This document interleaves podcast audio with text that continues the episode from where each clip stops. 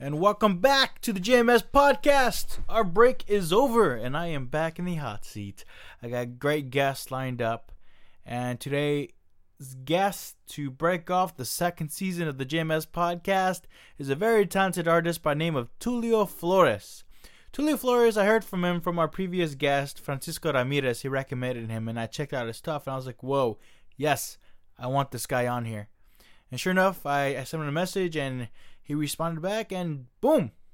Before I knew it, he was sitting across to me, and we were talking about art. Had a great conversation, and I found out that the way he approaches art is not all that different from the way I approach writing. It takes a bit of improvisation, at the same time, some sense of visualization, and I found it so intriguing, and I hope all of you listening are also intrigued. First time listener, if you're here, my name is Jorge Martin Sanchez. That's what the JMS Podcast stands for.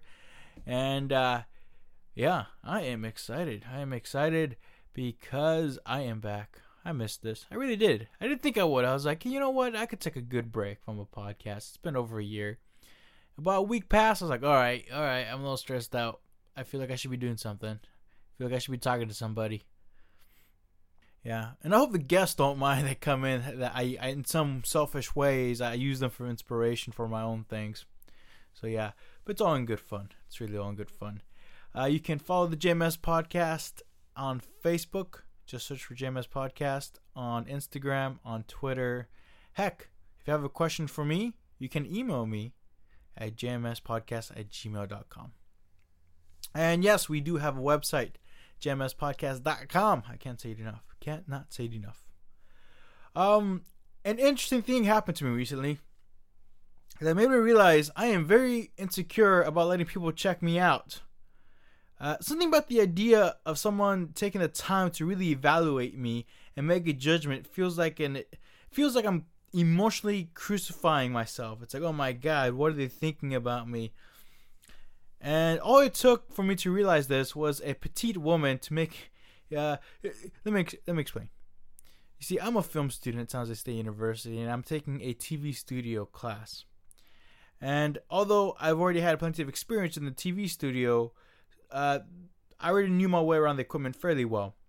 So pretty much for this assignment, the professor had me be a talent and make a mock talk show. So the rest of the class can, switch over the system in the studio. And for 3 minutes, I played host to this mock TV show. To be my guest was this very talented colleague of mine. Her name is Jo Marie. She's a brilliant filmmaker. And Jo Marie, she's very petite. And she is hilarious. She is really funny. Anyway, so we're there. We got 3 cameras pointing at us. And the students are inside the studio, and pretty much we're ready to roll. And just on the right of the camera in front of me is a big widescreen television that provides a live feed to the program, so I could see in real time what shots and what editing the students in the studio are making. And that's when I saw myself on camera, and God, I hate being in front of a camera. A mirror would lie to you, and as you take a breath, you say, okay, I'm not too bad looking. I still look human. But when you see yourself in front of a camera, and I just see this thick blob of brown and black hair, even worse, what I've noticed was how far wide my knees were. I was manspreading so much. If you don't know what manspreading is pretty much where when you sit down, you open your legs so far apart that you're pretty much taking over space where other people can sit. A lot of people find it disturbing. I understand why it can be very inconvenient. I look at myself at the TV screen, and I comment to Jo Marie. It's like, hey, look how I'm manspreading. Oh my God, I didn't even realize how much I manspread. And Jo Marie found it hilarious. So she says, why don't we just talk about manspreading for the sake of the assignment? I was like, oh, that's pretty funny. It's pretty brilliant. So I was like, all right, let's do that.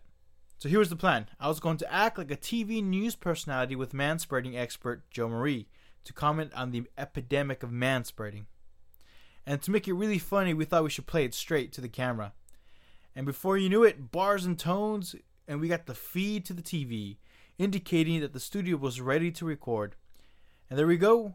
Inside the studio, they say lights, camera, action. The music and the title come up, and the floor director gives me the signal to start talking. And sure enough, I play it straight. I said, hello, welcome back, and today's guest, we have man-spreading expert Jo Marie. Jo Marie, what can you say about this epidemic? And Jo Marie goes on, and she's in the joke, right? And we're just joking. And I could hear through the earpiece laughter from the studio. I was like, all right, the class is totally in on it. And we continue our banter. And then the floor director gives me the signal to wrap up the show.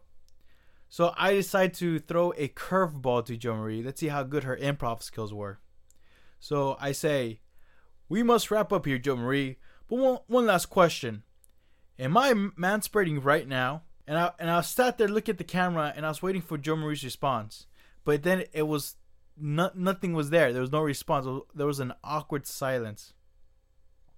And I look over at Jo Marie, and she is looking at my crotch. She must have taken my question seriously and found herself analyzing my crotch. And then it hit me. I just made poor Marie stare into my crotch on TV. Oh shit. I just stood silent and I just looked at her looking at my crotch. And before you knew it, I burst out laughing. I got out of character. The floor director is going nuts. He's like, cut the show, cut the show.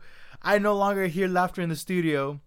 Oh my god, the director must be dumbfounded at the image of a petite woman looking to the crotch of a big rhino of a man. But that experience alone made me realize that to be in the receiving end of being checked out, I did not feel good. So that happened. Anyway, let's carry on to our show now. And let's go check out our talk with Tulio Flores.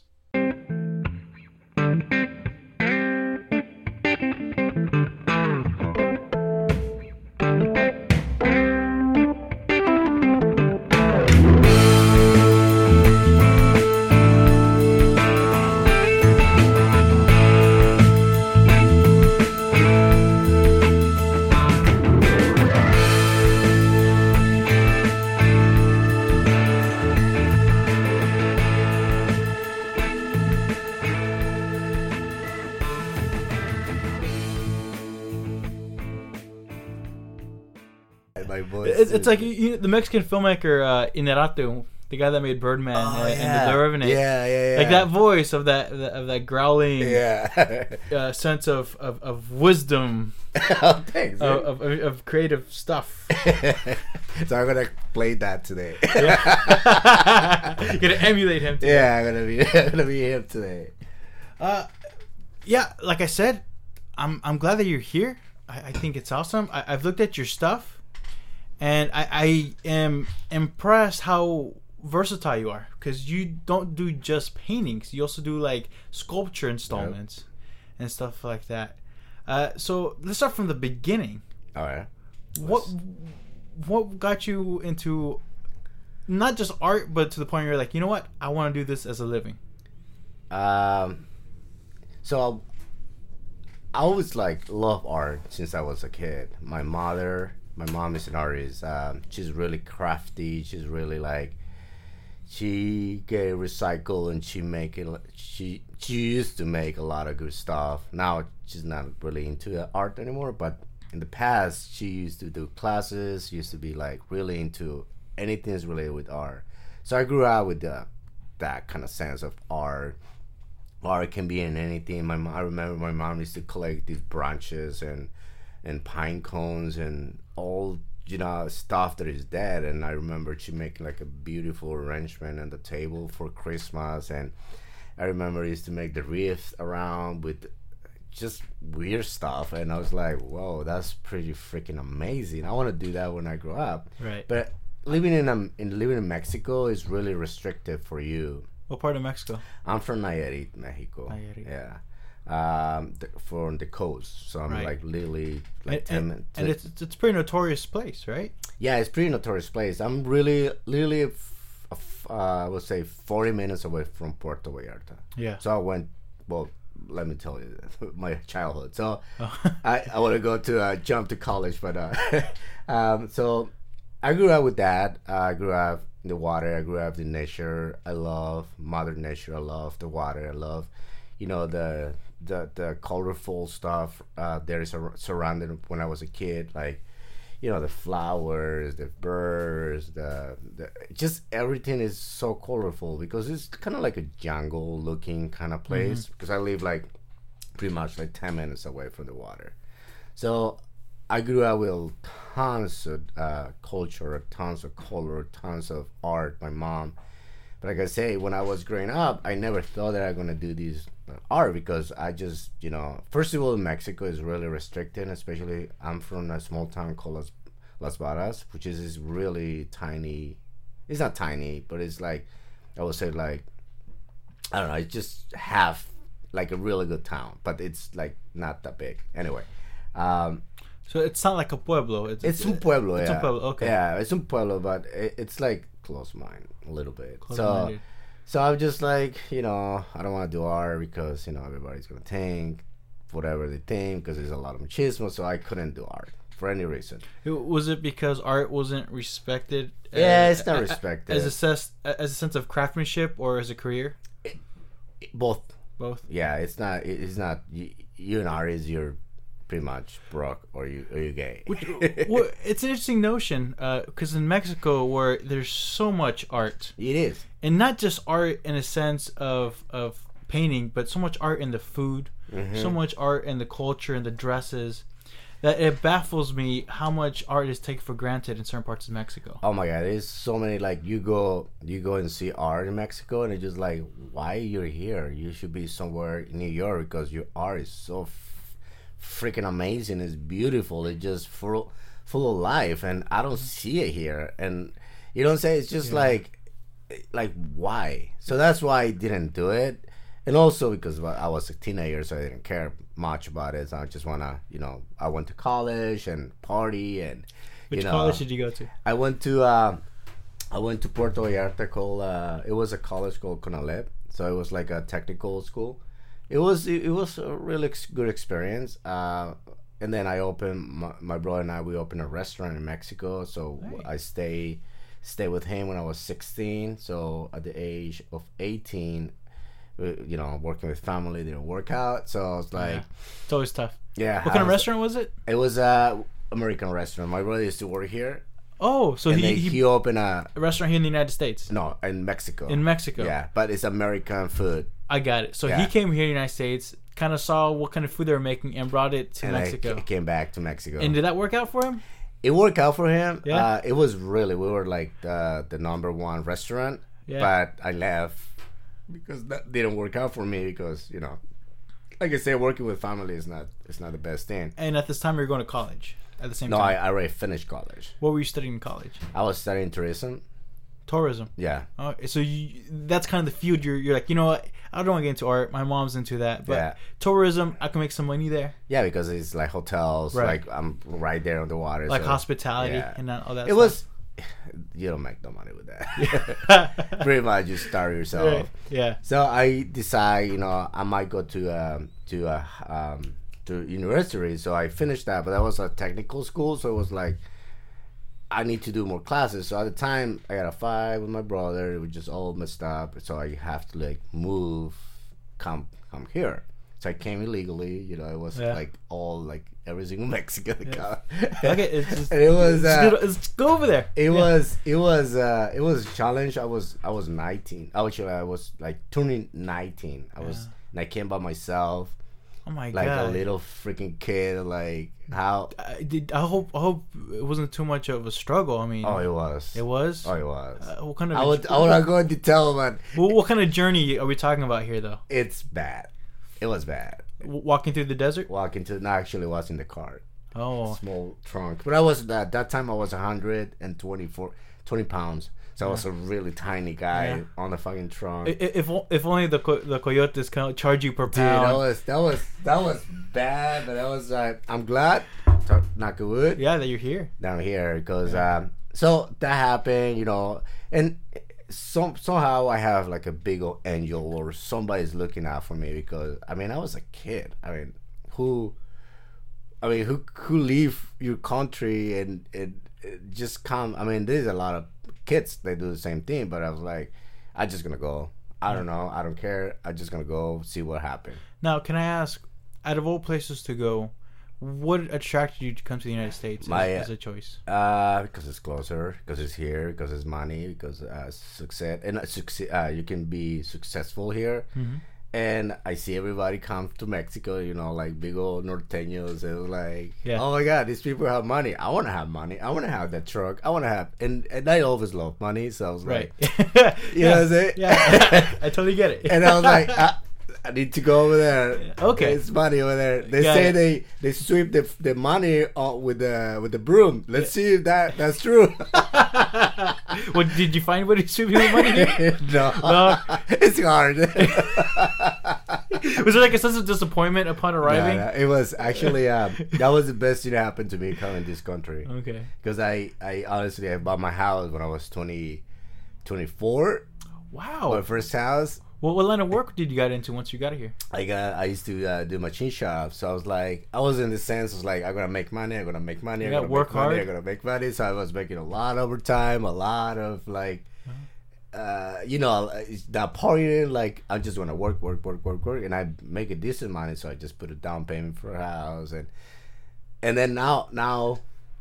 I'm a citizen. Yay! Good. So it took me a long time to be here, but I'm a citizen now, and it's I look back and now talking about it, it's like all memories coming back. But it's good to talk about it, and I'm not embarrassed about it. What's a good memory? It's a great memory, and is there a specific moment? What is my good memory? Yeah. A bad memory, good memory. Good. Let's start with the good memory. Well, the good memory was. I remember coming here, and it's like you see the border, right? You see, like you can see the like poor and really bad, and then you go to the next, jump the fence, and you see houses are clean, the streets are cleaner. So I remember coming out from the trunk, right? Right. The guy opened the trunk, and I come out, and it's like, and I look around, and I was like, whoa. The first thing I saw a restaurant, I was like, oh my God, this is so amazing. It's like a different planet, right? Totally. Yeah. Like, you see, like, day and night. It's like, wow, this is something else, dude. I'm glad that I'm here. Mm-hmm. That's one good memory. Another good memory with these people that I was staying after I, you know, crossed that border. That was like, this family took me for a week while I was supposed to fly to San Jose because all my sisters live here. Two of my sisters. Oh, so you had family here, right? Yeah, I have family here, and this family took me, like, nurturing me, like I was part of their. I mean, I was, like I said, I was a kid. They were like, of course, they're gonna be like, we'll take care of you. We'll was like, and I remember for me to reward what they were doing for me. I did. I sweep. I do laundry. I took the grass. I washed the trucks. I mean, like, I want to make sure that I'm doing my job. I don't want to just leave it for free. So they love you so much. It's like they're like, you can stay. I'm like, nah, I gotta go to San Jose. They didn't want you to go. No, they were like, just stay. It's like, no, I'm too close to the border. I don't want to. Yeah. Chula Vista is like right there. Like, my friend lives in Chula Vista. Yeah, so right there. I was like, I can see a lot of freaking helicopters. And like, I see a lot of like. Big guy, and I was like, hell no. Dude, I was born in this country, and I went to visit my friend in San Diego in Chula Vista, and in his backyard, he has a big backyard, but you could see the border, you could see Tijuana. Yeah. And like you said, night and day, I could see just the condense of urban houses over there. And I get nervous, you know. Like, my buddy's like, dude, you're American citizen. You were born here. I was like, I know, but just being this close to the border, it's kind of, I'm a little nervous. Yeah, it is. You know? It is. It's weird. All right, so then you make the travel to San Jose. So I came to San Jose, and I was lost. I was 19, lost, trying to find myself, trying to, you know, to create something for myself. I work a lot, and I, you know, and then I was like, well, and I started drinking. I was like, no, I don't want to drink. I want to do something for my life. So I was like, I want to start painting. So I just like start, as for me, as like releasing my stress on paintings. And if you see my paintings before, you will be like, what the hell is it? It was bad, dude. It was it? It was bad because I have no formal training. Yeah. So I was just doing it because I love to go to gallery. At the time I didn't go, but I can see magazines and I see the color. I see the brush, the strokes. I can see all that. So I studied like a little bit of the art, like the art piece, and I say, okay, so they probably use char over here, they use black over here, they use a splash over here. So I study a little bit somebody else's artwork. Right. So I was like, oh yeah, I can totally do that. So I started doing that on my own, and then I started, taking books and like studying the books, like how can you use colors, like I use, but I just learned everything on my own. But did you feel like you applied what you seen your mother doing? Pretty much. But that was like that was just experimenting at that time. And I didn't know what was mixed media. I didn't know what's color, watercolor, oils. I had no idea what it was. I just go with the flow. So I discovered oils. So I was like, oh my God, this is so cool. So I start doing it, and I start getting better and better and better. Now I still struggle a little bit because I can see I can do better. I'm perfectionist, so I can do way much better what I'm doing right now. So I'm like, get frustrated. I'm like, oh my God, what the hell I'm doing? I can do that better than that one over there or that one over there. So it's like I get like compared to myself, right, not to everybody else, to myself, and say I can do that better. So I get frustrated, but I can get like the most I practice, and the better I get. So I started doing paintings, and then I was like, all right, that's good. But I was like, something else is missing. So I started, I sold my house, my condominium, bought a house, and now I have space, right? So I have like garage, and I can make my studio there. It was just like nice. So I always wanted to experiment with welding. It was like, I want to experiment with welding. How old were you at this time? The transition was, I started 19. I didn't do anything big. Only painting. When I was, I will say 20. Hold on. So it was like around 30. When I was 30, I started getting more. When you were 30? Yeah. So I look so young. Oh. I thought you were 30 right now. No, I'm 40. Oh my God. Okay. About 10 years ago then. Yeah. You 10 started years taking ago. Serious. So 40, when I was 30, I started getting seriously because I was like, oh, okay. So I had my first show at Works San Jose. That's why I devoted myself to this gallery, because that was my first show. They literally took me, and they believed in me. To say, we have this place, you're gonna do this thing, this is your room, do whatever you want. So I did my first show, and it was pretty good. It was like, oh my God. So, but I never thought that I was an artist. I was like, I'll just do it for fun. I'm not an artist. Right. I'm just doing it for fun. So it took me 5 years to believe in myself that I'm an artist. Uh-huh. And then I have another show, and then more and more and more and more and more. Now I'm like, I do all kind of stuff. It's great. Yeah, I'm doing sculptures, paintings, art installations. I love to create. Like, I'm really into fashion, but it's the sense like I'm not doing it. I just do the background, like set design, and like I see a model and I say you need this, you need that, you need to take. So I pretty much an art director. Right, like a set director. And I love it. As a matter of fact, we're doing a show April 18. It's going to be called Circuit Heart. It's going to be huge. It's like really like event design, over the top, fashion, art, music, dance, poetry. It's just everything combined in one place. And this place, the company called Asiel Design. And this building is like all warehouse. You go inside, you see the cranes, you see the mechanism, industrial, like rusty looking kind of place, and then you have the light. It's just amazing. You have to see it. Have you ever considered theater set directing? I don't know. I never. Okay. I just go with the flow. Go with the flow.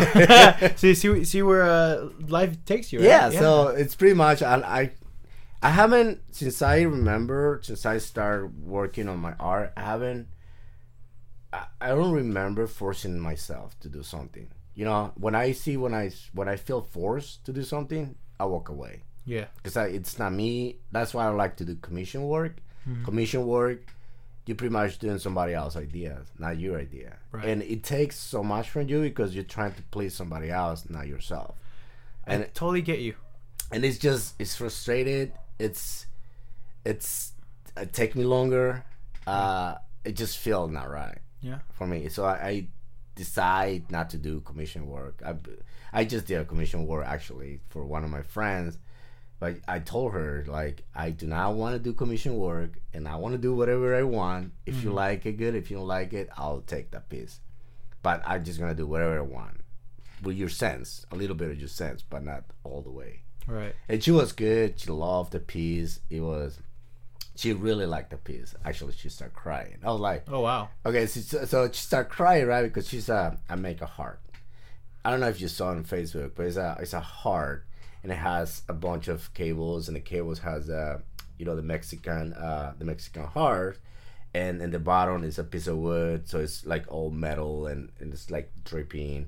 It's really dramatic. It has nails on the heart.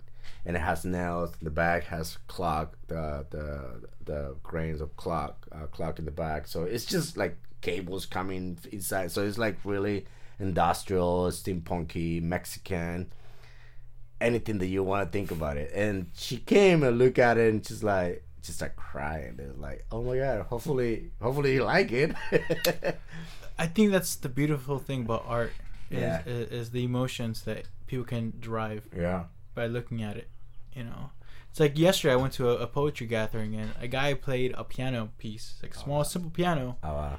I cried. Like, yeah. I didn't full on cry, but like I like tears ran down my face. Nobody else did, but for me, that little piece of music touched something in me. Yeah. You know, like could be something subconsciously. I don't know, but art, I get that too. Sometimes I look at a painting, I'm like, wow, this makes me feel something. You get it, yeah. Yeah. Yeah. And I'm gonna get maybe the message the artist is trying to make, you know. But something attracts you. Exactly. Yeah, that's exactly why I don't like when I do my pieces. I don't want just people to say, "Oh, it's pretty." I hate that. I hate when people say, "Oh, it's pretty." I want you to hate it. Yeah. Like with passion, and I want you to love it with passion. I can relate it to someone. I don't do art, but like when I write, when someone says they like my writing, I get nervous. I was like, why do you like my writing? What's wrong with you? Like, you should see flaws here. Don't blow fake superficial shit at me. Just tell me the truth. Exactly. Yeah. And when you say you don't like, you work slower in commission work, writing, I'm the same way. It's like, oh, really? If people tell me, "Oh, you should write this idea," or for example, I did a commercial for somebody. I won't say their names, but it's like it's not my idea, and then collaborating with them was a little difficult. So it's like it took me longer and became more of a chore. Yeah. As opposed to when I write my own screenplays, it's like I like this story, I want to write it, and boom. And it's easier. Yeah. Yeah, I totally get it. Totally get it because I'm the same way. Hate doing commission work. Hate it with passion. But in this case, she loved it. Oh, she loved it. Yeah. And I mostly all the pieces that I've been doing, the commission pieces, because they love it because I put so much energy on it. Because thinking it back in my head is like they have to freaking love it, like love it with passion. I don't want to disappoint it. And it's like I do my art and I put it in like a frame, right? But when they have to do a commission work, it has to be this frame because I have to like impress now. Mm-hmm. It's weird. It's like even though I'm doing it for my own, still I need to impress them. Right. When I do art for the public, I don't need to impress anybody. I just impress myself. There's no client. It's no client. It's just my client is the public, and they can interpret whatever they want. Right. But this one specific client, they're buying a piece from me, so they have to be like 100% sure that they love it. Now, it's interesting when you start painting, you improvise because, like you said, you had no formal training or school, which I find amazing. And then you said you started welding. Yeah, I started welding. Sculptures. Yeah. Did you approach it the same way as painting, where it's like, all right, let's see where this goes. This looks interesting. It's start experimenting. Well, the same approach that I have for everything. It's like it's the same thing. It's like painting. I start an idea. I start sketching, and I sketch, and I was like, I liked. Actually, no. Now you're telling me. Sculptures is different. Yeah. Sculptures is more like, for example, I'm working in these mannequins right now. And I'm shopping half of the mannequin, so it's like half of the body is off, and the other one I want to make a deer or a horse or a goat body. Just the bottom is gonna be a big old animal thing, and then you have the torso, which is the human torso, and then you have the head. It can be a bird, it can be a cow, it can be anything. So I love experimenting with the ecosystem, right? So it's like you have human, you have animal, you have something else on top. I like that. I like either I can be a flower on the head, it can be anything. I like to experiment that. When I do sculptures, I work, like pretty much the work has to speak to me. Mm. You know what I'm saying? So I start like doing, so I have like tons of materials on the floor. And I say, that speak to me, and like, boom, boom, boom, boom, boom, boom, boom, boom, weld it, put it all together, and come back, and it's like, oh, wow, I don't like that. And I shop, and I do another form.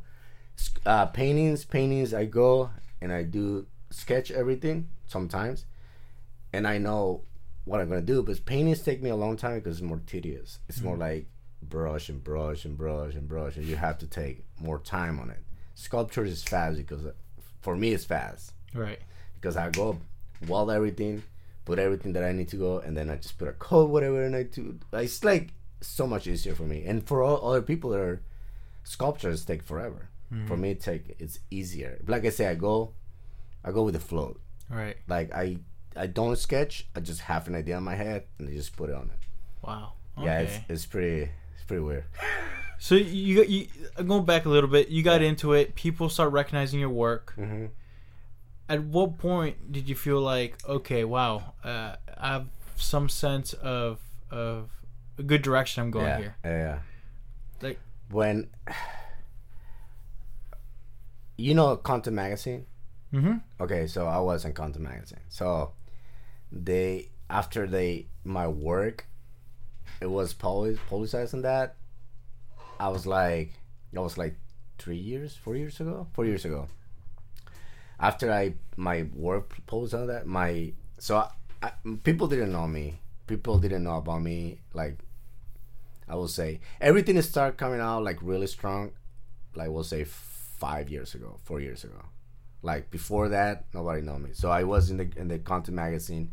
From that moment, from the Content Magazine, like a lot of gigs start coming, a lot of people start recognizing me, a lot of people start following me around, a lot of people just like, and that's what I started believing on myself, like, oh my god, this is freaking awesome, I like this, mm-hmm. I want this, I want to do it, I want to push it more, and just people start, start following me, and people start asking me like, hey, you want to be part of this show, you want to be collaborating with these, you want to come and do the magazine, you want to, a lot of people start asking me, I was like, oh, this is fun.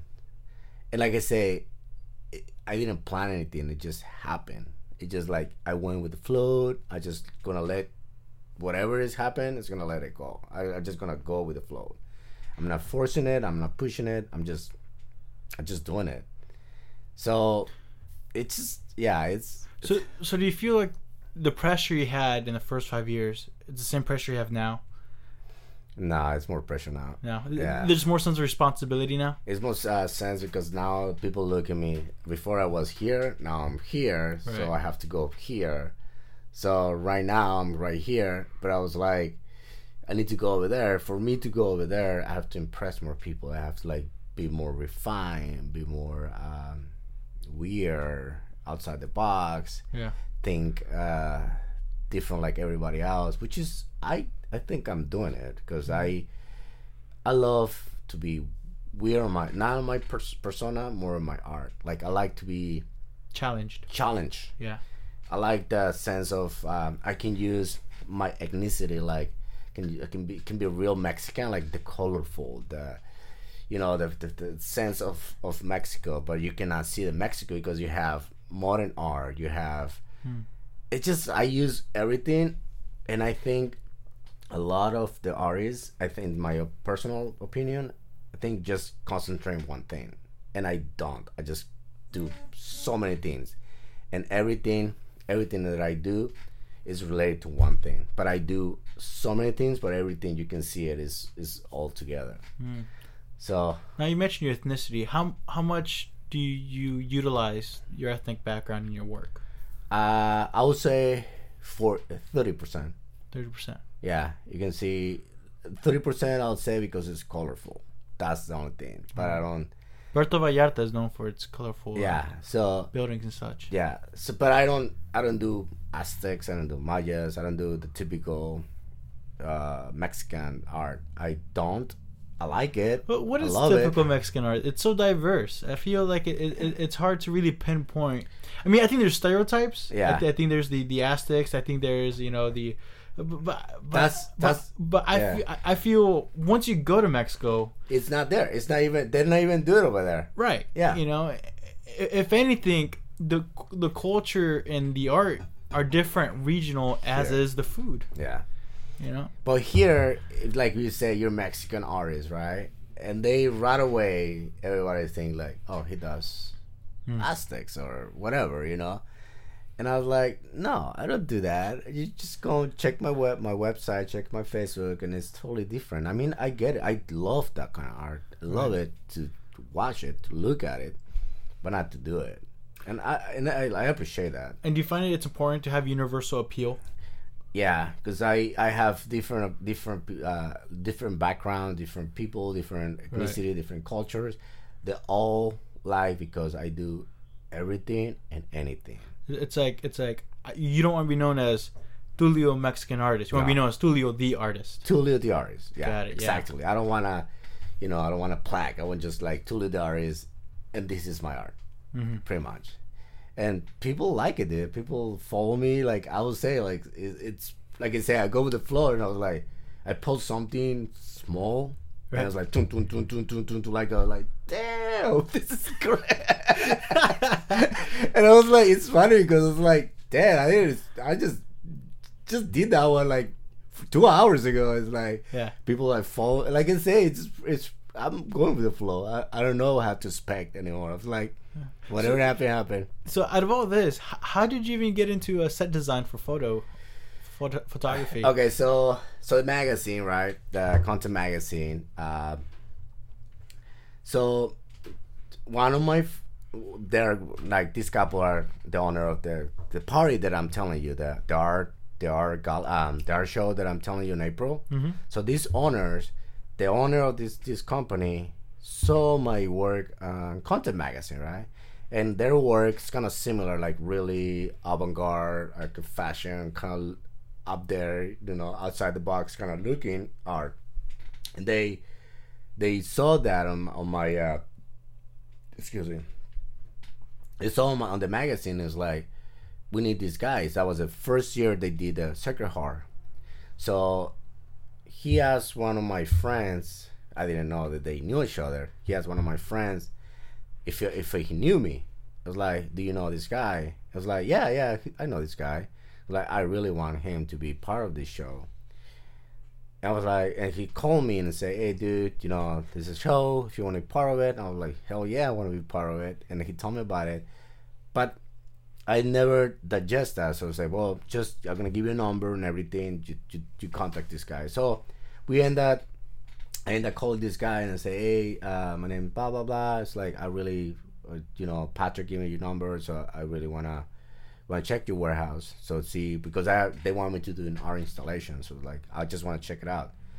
So anyways, long short story, I came to the warehouse. The warehouse is like my playground. Is so much goals. Like right away, I fell in love with the warehouse. Like, oh my god, I want to live here now. I want to work here now. So anyway, we became friends. And these guys do a magazine, bridal magazine for San Francisco, and they love my work. So I was like, hey, you want to be part of the set design? I love your work, and everything you do, it's just pretty good. So you want to try this? I was like, sure, why not? So I try it, and I'm impressed, and then it's like, you want to try another one? So this is my fifth magazine that I did. So it's like I say, yeah, it's not forced. It just happened. Yeah, I think it's great that you're given that freedom. Yeah, it's so great. Because it's just, if I force it, I think it's not going to happen. Right. You know what I'm saying? It's just like, whatever. This is what it is. This is what I have. Fuck it. Oh, man. Let's talk a bit about your inspirations. What are some inspirations that you derive? Inspirations. I love, I could say, Mother Nature. I love color. I love culture. I love, and I have I hate when how messed up we're getting our ecosystem and world, because it's so much contamination, it's so much disgustingness going on around, wars and all stuff. So I use a lot of recycle in my work, like not in my paintings, but like in my sculptures and everything else that I do except paintings. I use a lot of recycle. So I tried. This is my part of my... just like your mother, right? Yeah, pretty much. Like my mother. So I see pieces around, and I was like, I want that, I want that, I want that, I want that. So I put it all together, and I just create a piece of art.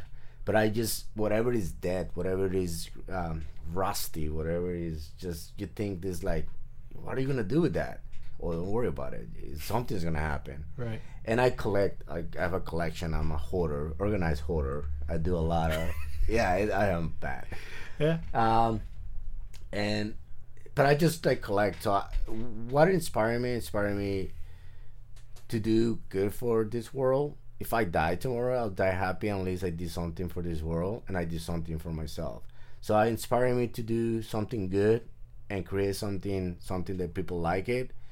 And people will buy it, the piece of art, and for me that's rewarding, and that it feels good about me and about doing some pedacito de arena, for this world. And it's just so messed up. This time, the world is just dying.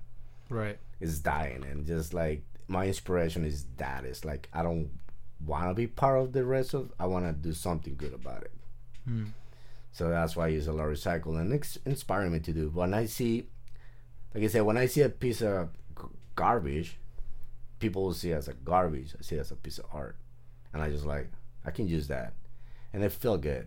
It feel good that I rescue that to go to landfill, to go to some fish, and fish will die, and somebody will eat it, contaminate it. So I rather to get a piece, put in art, somebody's having it in their house. Okay, the fish bones. There make something out of it. So it's the ecosystem, but it's all going ecosystem. And stop there, get the garbage, and put it somewhere else. Now, did you always see things that way, or was there a moment where you're like? I always see. Since I was a kid, I remember even when I was in my hometown. I remember I always pick garbage. Always, like my mom is really good about it. Like my mom was like clean, like take care of animals. Like she's really nursery. Like. Uh-huh. Yeah. What line of work was she in again? She was a teacher. Yeah, she's my mom.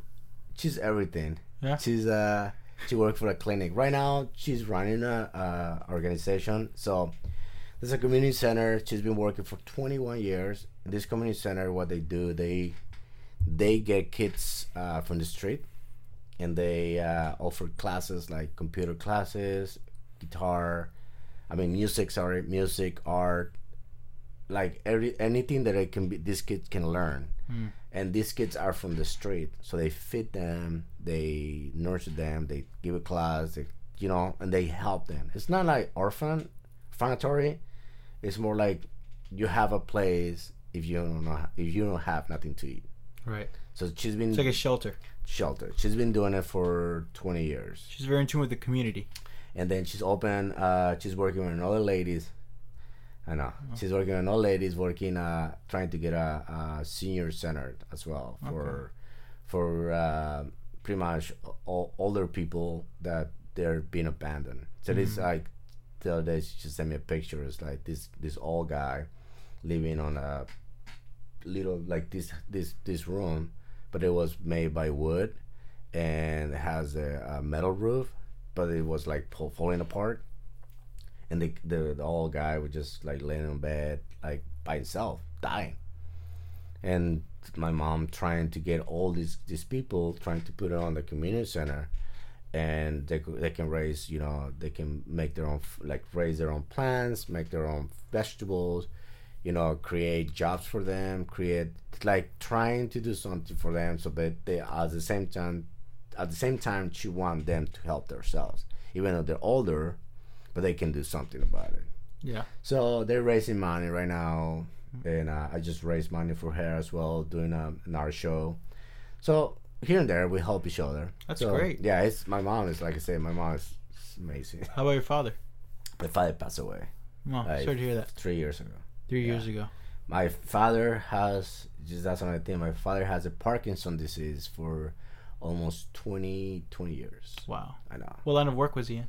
He used to have his own line. He used to make the bricks for houses. He used to make those. He used to have his own business.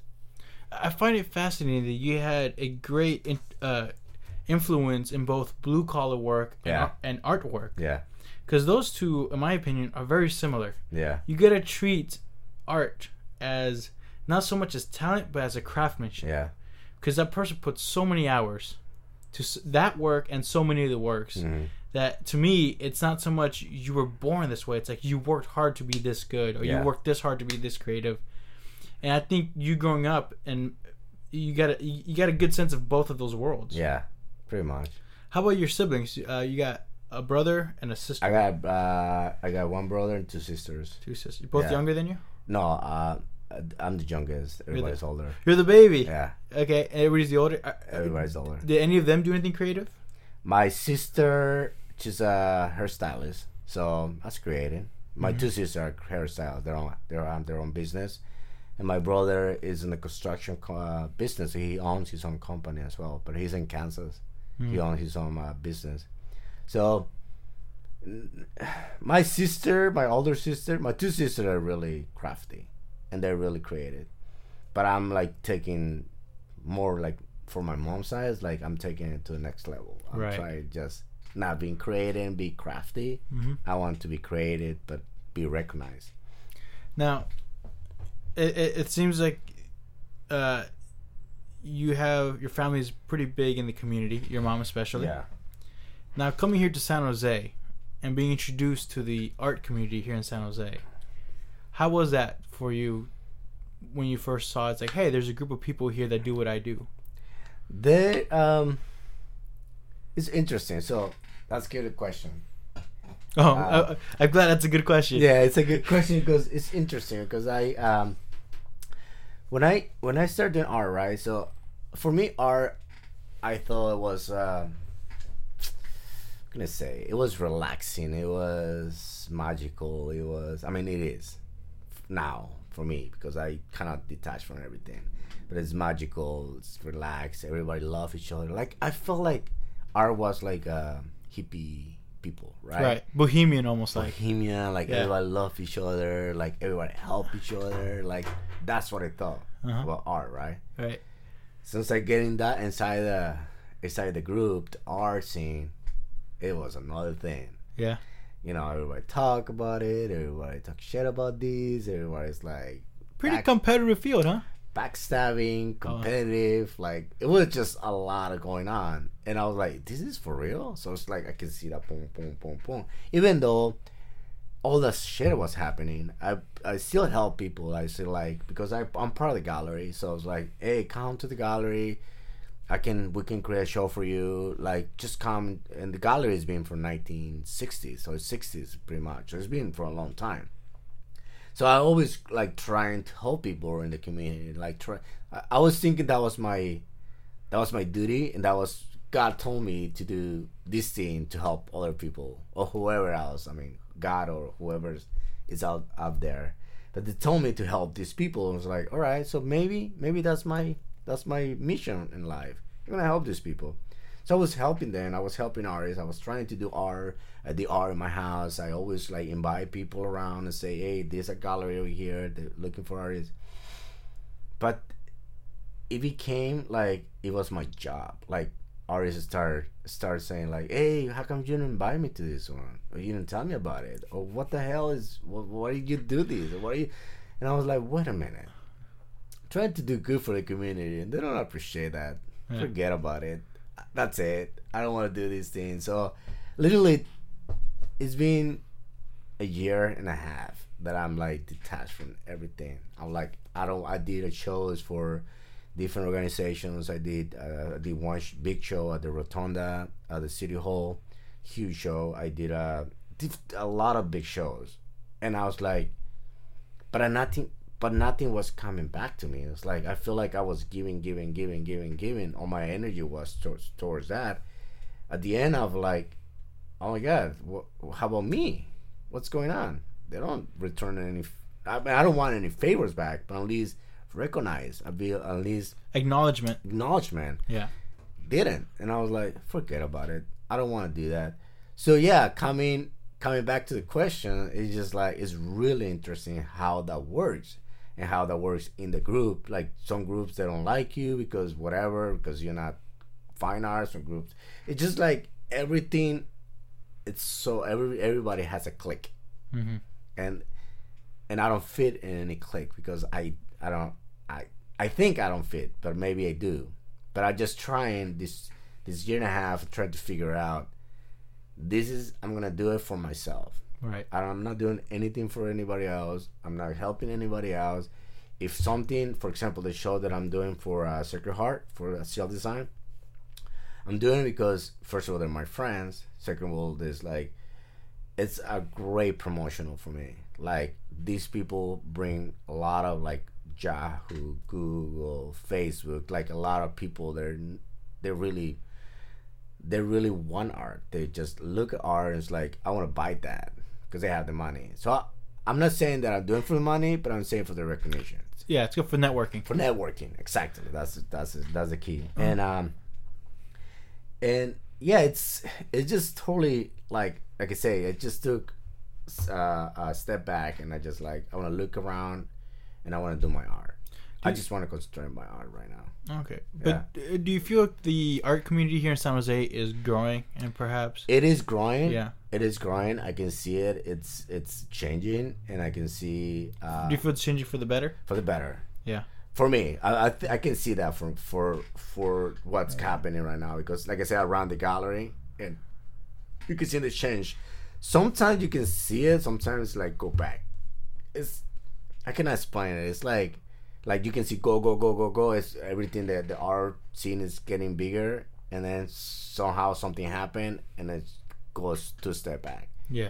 Sometimes well, like... It's a pretty common thing here in San Jose. I think if something's going good, I think a sense of collective pessimism happens. Yeah. When people are like, why is this is too good for San Jose? Yeah. Something must be wrong here. Something's up. Like I think, I'm not sure about the art community necessarily, but it's like sometimes they hold themselves back, which I find ironic. Mm-hmm. But I've been told that it's getting better. I think social media is changing that. Yeah. I think social media is really integrating a lot of different artists together. Yeah. Yeah. Has social media played a big part in your success? Oh hell yeah, a lot. Like I said, I got a big followers on Facebook and Instagram, and just like. I mean, it's mostly in Facebook, not Instagram. But yeah, this pretty much changed my way to promote myself because websites right now is not helping anymore. Right. Social media is the one that's just like gonna take it somewhere else, and people know people, and people invite people and say, "Come and check this artist," and that's when I started, you know, the whole networking kind of thing on social media. So yeah, it helped a big part of my life. Okay. You know? I want to get a little bit into your creative process. All right. How do you approach a blank canvas? How I approach it? When I see the canvas, how I approach it? That's a good question. Or, I see. Or is it different? Is it like you're driving or doing something else and you think of an idea and then you go home and do it? Or is it you sit down and you think and it comes to you? So normally I do my drawings, right?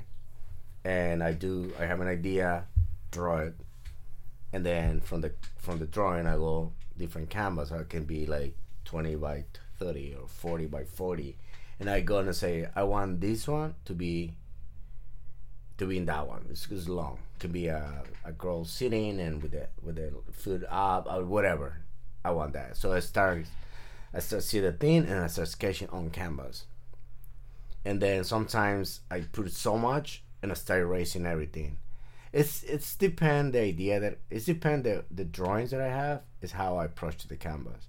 Sometimes the canvas just speak to me by itself. So it's like I don't want that. I want to do something new and start painting something else. It's different because when I paint, it's totally different process. For me it's taking longer because I have to like drawing, put it on the canvas, put it on the paint. I do embroidery, so I embroider in canvas. So I do a lot of stitching on it. Sometimes I don't use a stitch. So it's like it's not always the same. I approach totally different in every situation. For sculptures, it's the same thing. I start one thing, work, don't like it, take that, and put more stuff.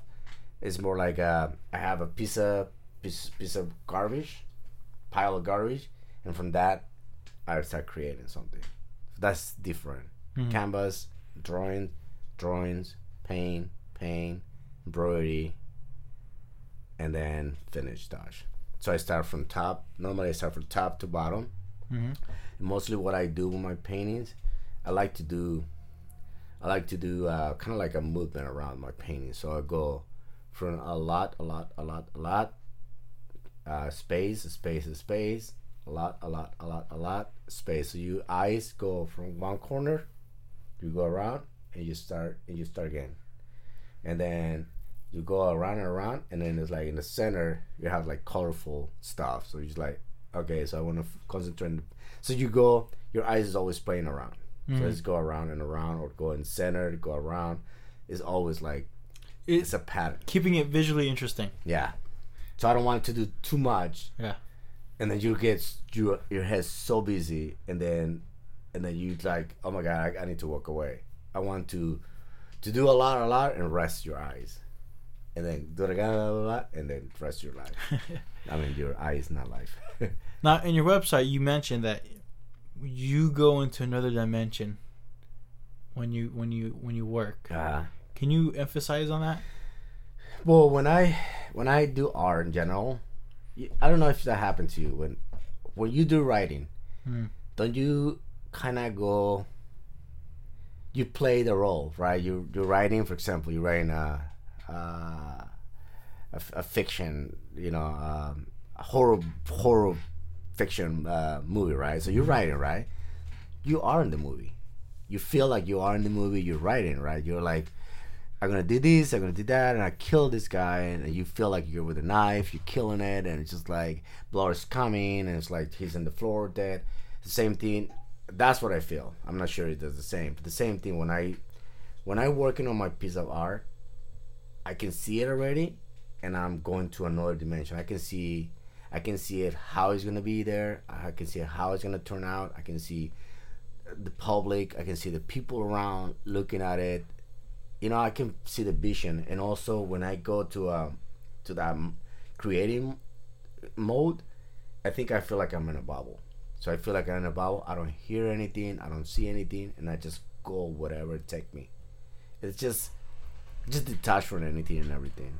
Yeah, I can relate. It's like it seems like you can visually direct this space. Yeah, this visual space, and you kind of almost tunnel vision and you just concentrate like that. Yeah, because when I write, it's something similar. You know, it's some writers say, "I pretend like I'm the actor." Like, I don't. For me, I feel like I'm already directing this film already. Yeah. So I write in that style. Yeah, but like sometimes. I know what's gonna happen. Sometimes I don't. Sometimes it's like, hey, this feels right in the moment. Yeah, feels right for this character to do this at this moment. You know, just comes spontaneous.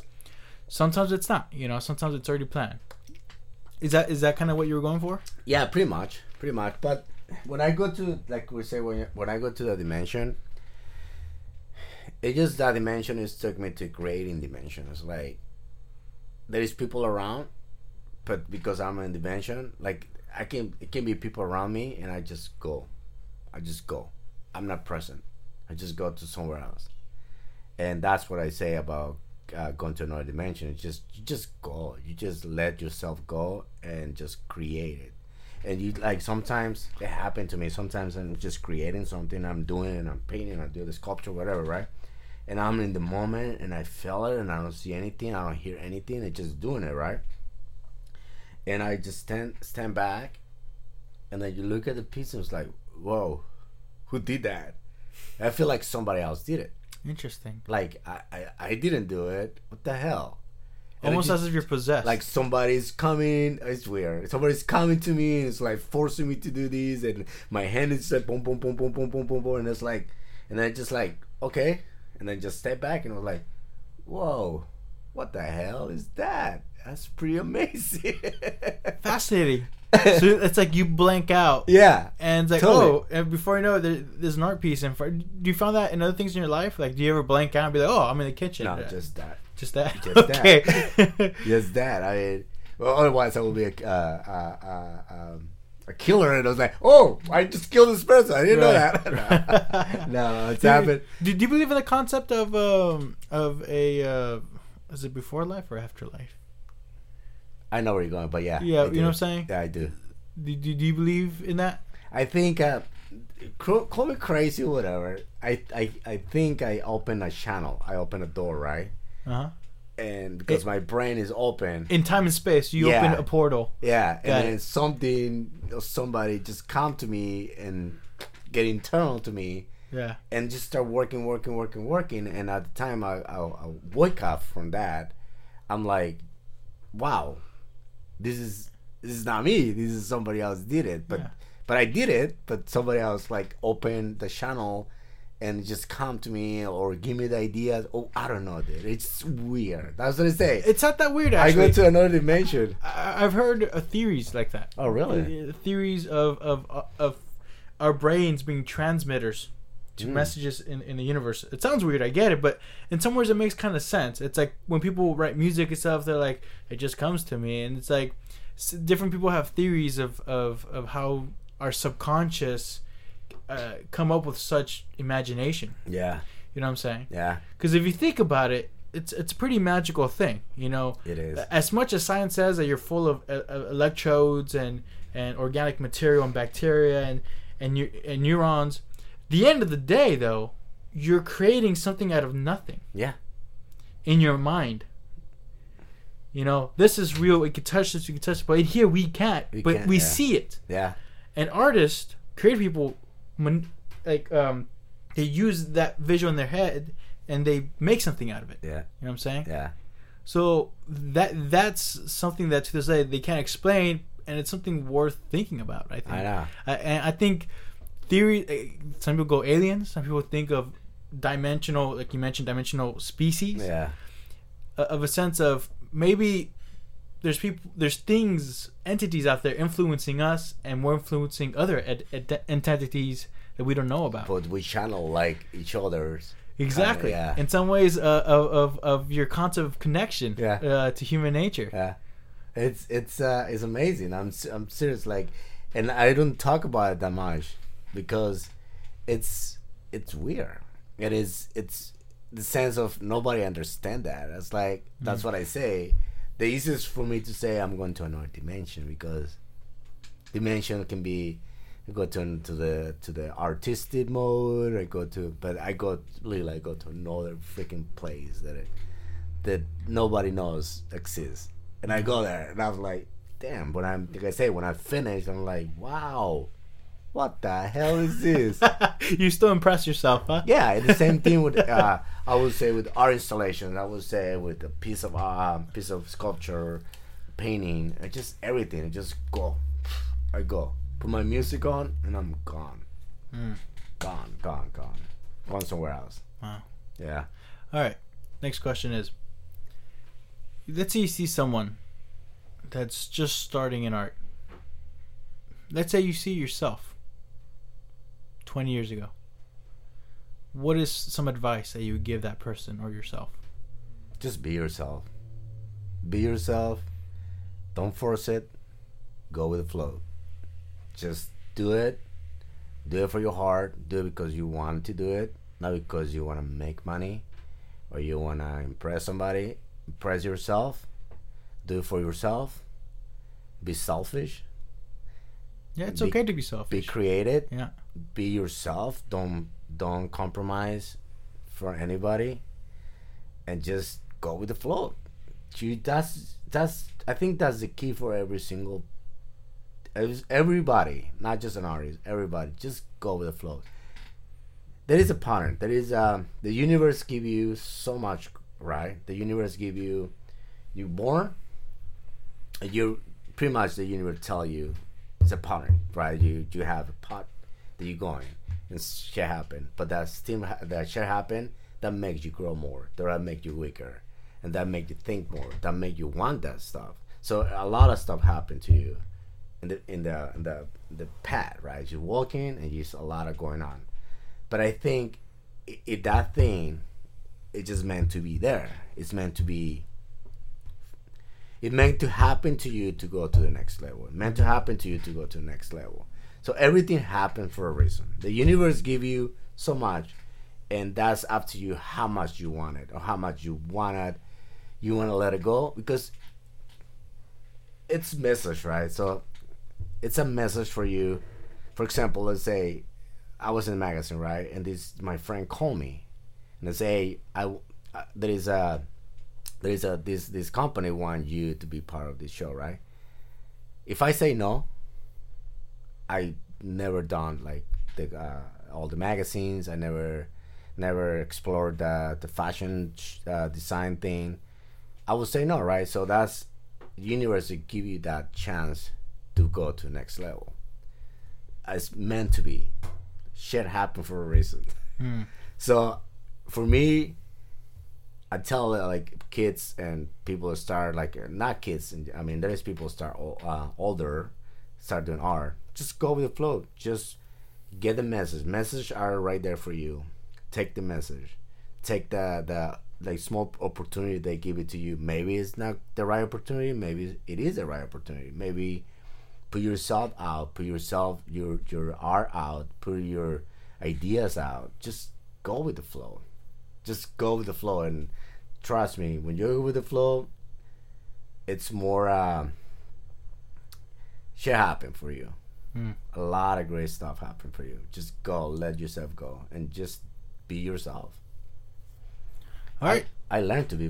I learned to be myself. Good. I think it's very important. I think I struggle with it. Is liking yourself and accepting your flaws as well. I was because I use a lot of. I would say like feminine stuff, like for example I do fashion, right? Like the fashion thing, my sculpture sometimes has a lot of feminine stuff, but I use the feminine and masculine at the same times. Before I was afraid to do like feminine stuff, like you know, because I was like people are gonna think that I'm weak, people are gonna think that I'm gay, people are gonna think that I was like I don't want to be, but at the same time I was like why not? Fuck it, I'm doing it for myself. So I started creating feminine, masculine, we're like just let myself go. It's just like fuck it, if people want to talk about it, let them talk about it, but I gotta do what I want to do. So like I say, just go with the flow. Wow. Yeah, great. We hit that 1 hour mark, Tulio. Damn. We made it. So at this point you could plug in anything you like. Where can people find your stuff and any upcoming shows you want to reiterate?